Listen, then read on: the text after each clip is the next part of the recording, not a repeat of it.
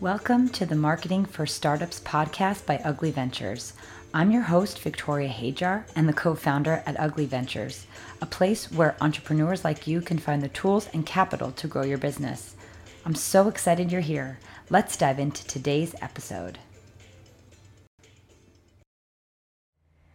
Welcome to this week's episode of the Marketing for Startups podcast. This week's going to be a little bit different. I'm sharing a personal story in the hopes that it will inspire you and really shed some light on ways in which our focus can really help move our business and life forward.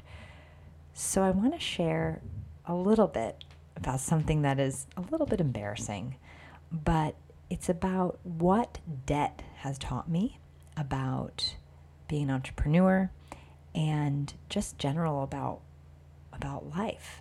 I've just learned so much from the experience of having that debt and paying it down. So I remember so vividly just staring at this mountain of debt. And it was the first time I looked at it in about 10 years.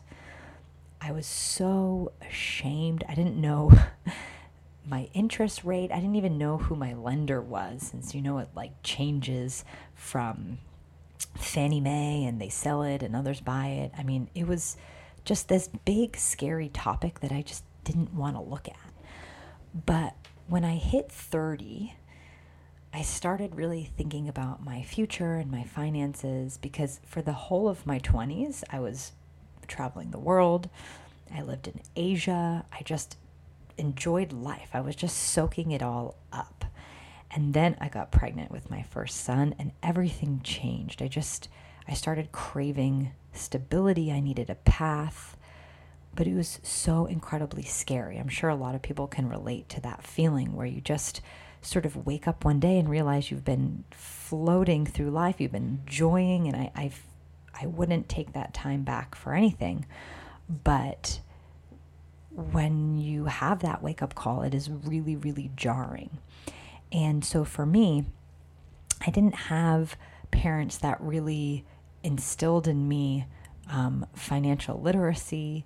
They, you know, they were wonderful in so, so many ways. I had the best parents in the world, but it just was something that they themselves struggled with. And so they couldn't really possibly give me the tools. And so where I started was just digging into every book I could find. I just read books about the stock market, books about personal finance. I started following a million YouTubers on personal finance and budgeting and everything just was it was painful. I didn't want to look at it. I forced myself to and I tried to find some systems that I could get into. And Suze Orman was actually a huge lifesaver. And I don't know if anyone remembers her, but she was like so, so big in the 90s, a financial educator and was on the news. And so I kind of dug into her books. And through this self education, I really gave myself just a basic level of understanding of finances, right? On debt on loans, on budgeting, and how it all worked. I felt so dumb. I mean, so incredibly dumb. Um, because, you know, in my 20s, traveling around, living in a foreign country, everything was sort of taken care of. You know, you didn't have to pay all of the insurances and, you know, all of the utilities. And it just was just a different world. It just seemed like it was a different universe I was living in. And when I came back home to the US, it was the real world. Um, and I just was so lost. But I didn't let that stop me, right? And it took a lot of courage, actually. But I did find the courage to make a plan, right and and that was like the real first step was to make a plan and so if you're launching a business or trying to do something new that's exactly where to start. You make a plan and you second guess yourself and you don't know if that plan's going to be good or if it's going to work. But making the plan is the first most important step. And then what I did and what is so important for everyone is to just to switch the mindset to truly truly believe that you can follow the plan and get to where you want to go. So for me, I, I just every day just really psyched myself up and really believed that I could clear that debt.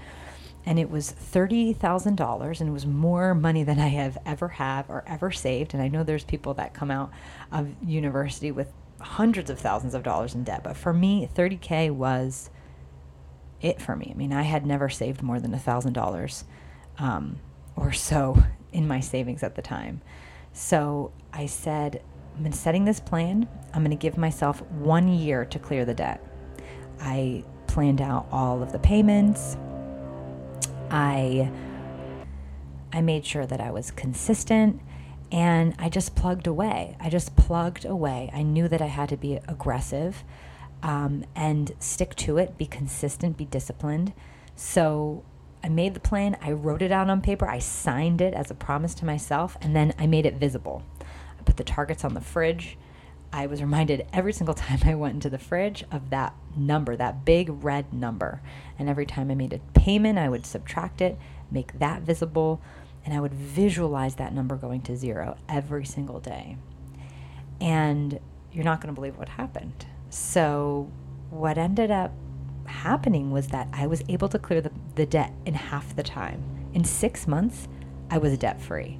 And it was literally the most liberating feeling. Not only that the debt was gone, but also that I had did it.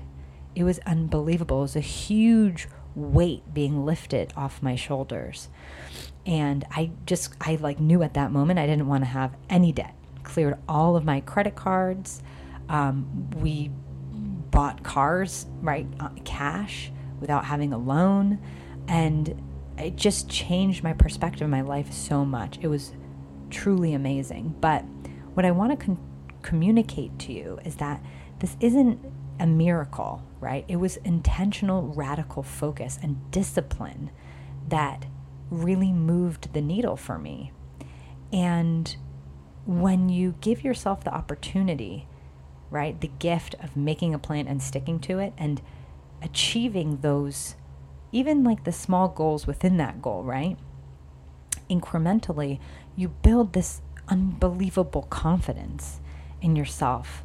And that's exactly what I accomplished through doing this, right? This confidence that I can affect my life, I can change my life is just the matter of making a plan and sticking to it and having the confidence that if the plan's not working, right, to stick to it and evaluate it and to shift, but that that whatever you want to achieve is actually possible. It's with that mindset that you need to move forward. And this applies, you know, I'm talking about debt, right? But this applies to business. This applies to any like lifestyle or relationship or anything that it is that you desire in your life. It's that intentional focus that's really going to help you get there. And oftentimes we don't want to do that because it's scary and we feel shame or we don't feel like what we want is possible. But we need to sort of banish those thoughts from our mind because for me, I was totally broke. I was pregnant. I was struggling to launch my business. And yet, when I decided to do it, I did it. And once I committed to the plan, honestly, and I know this is very, you know, manifestation secret esque, but the truth is, I'm not going to lie. Once I committed to the plan, new opportunities kept popping up. Honestly, new clients came out of the woodwork, unexpected refund checks came in the mail, and even those small little amounts or these little, small little wins here or there added up over time to an, an incredible amount, right? Because it let me clear that debt six months earlier than expected. So the universe really like meets you where you are. And this may sound kind of um, like mumbo jumbo but for business, it's just the same.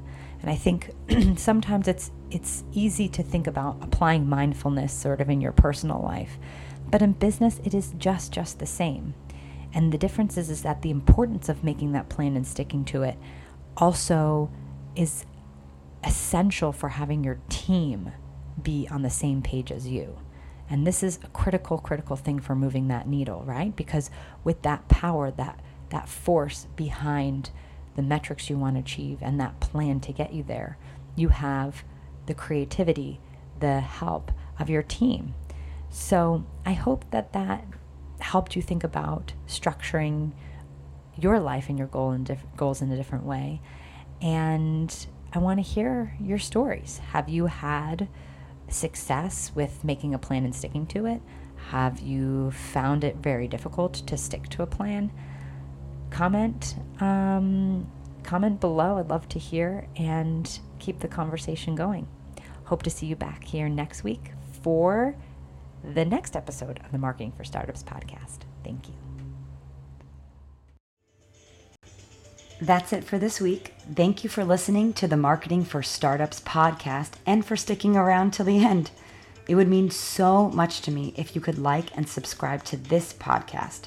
It's a great way of telling the world that this podcast has content worth listening to. And remember, you could always reach me at LinkedIn at Victoria Hajar or at uglyventures.com. Thanks for listening. Until next week.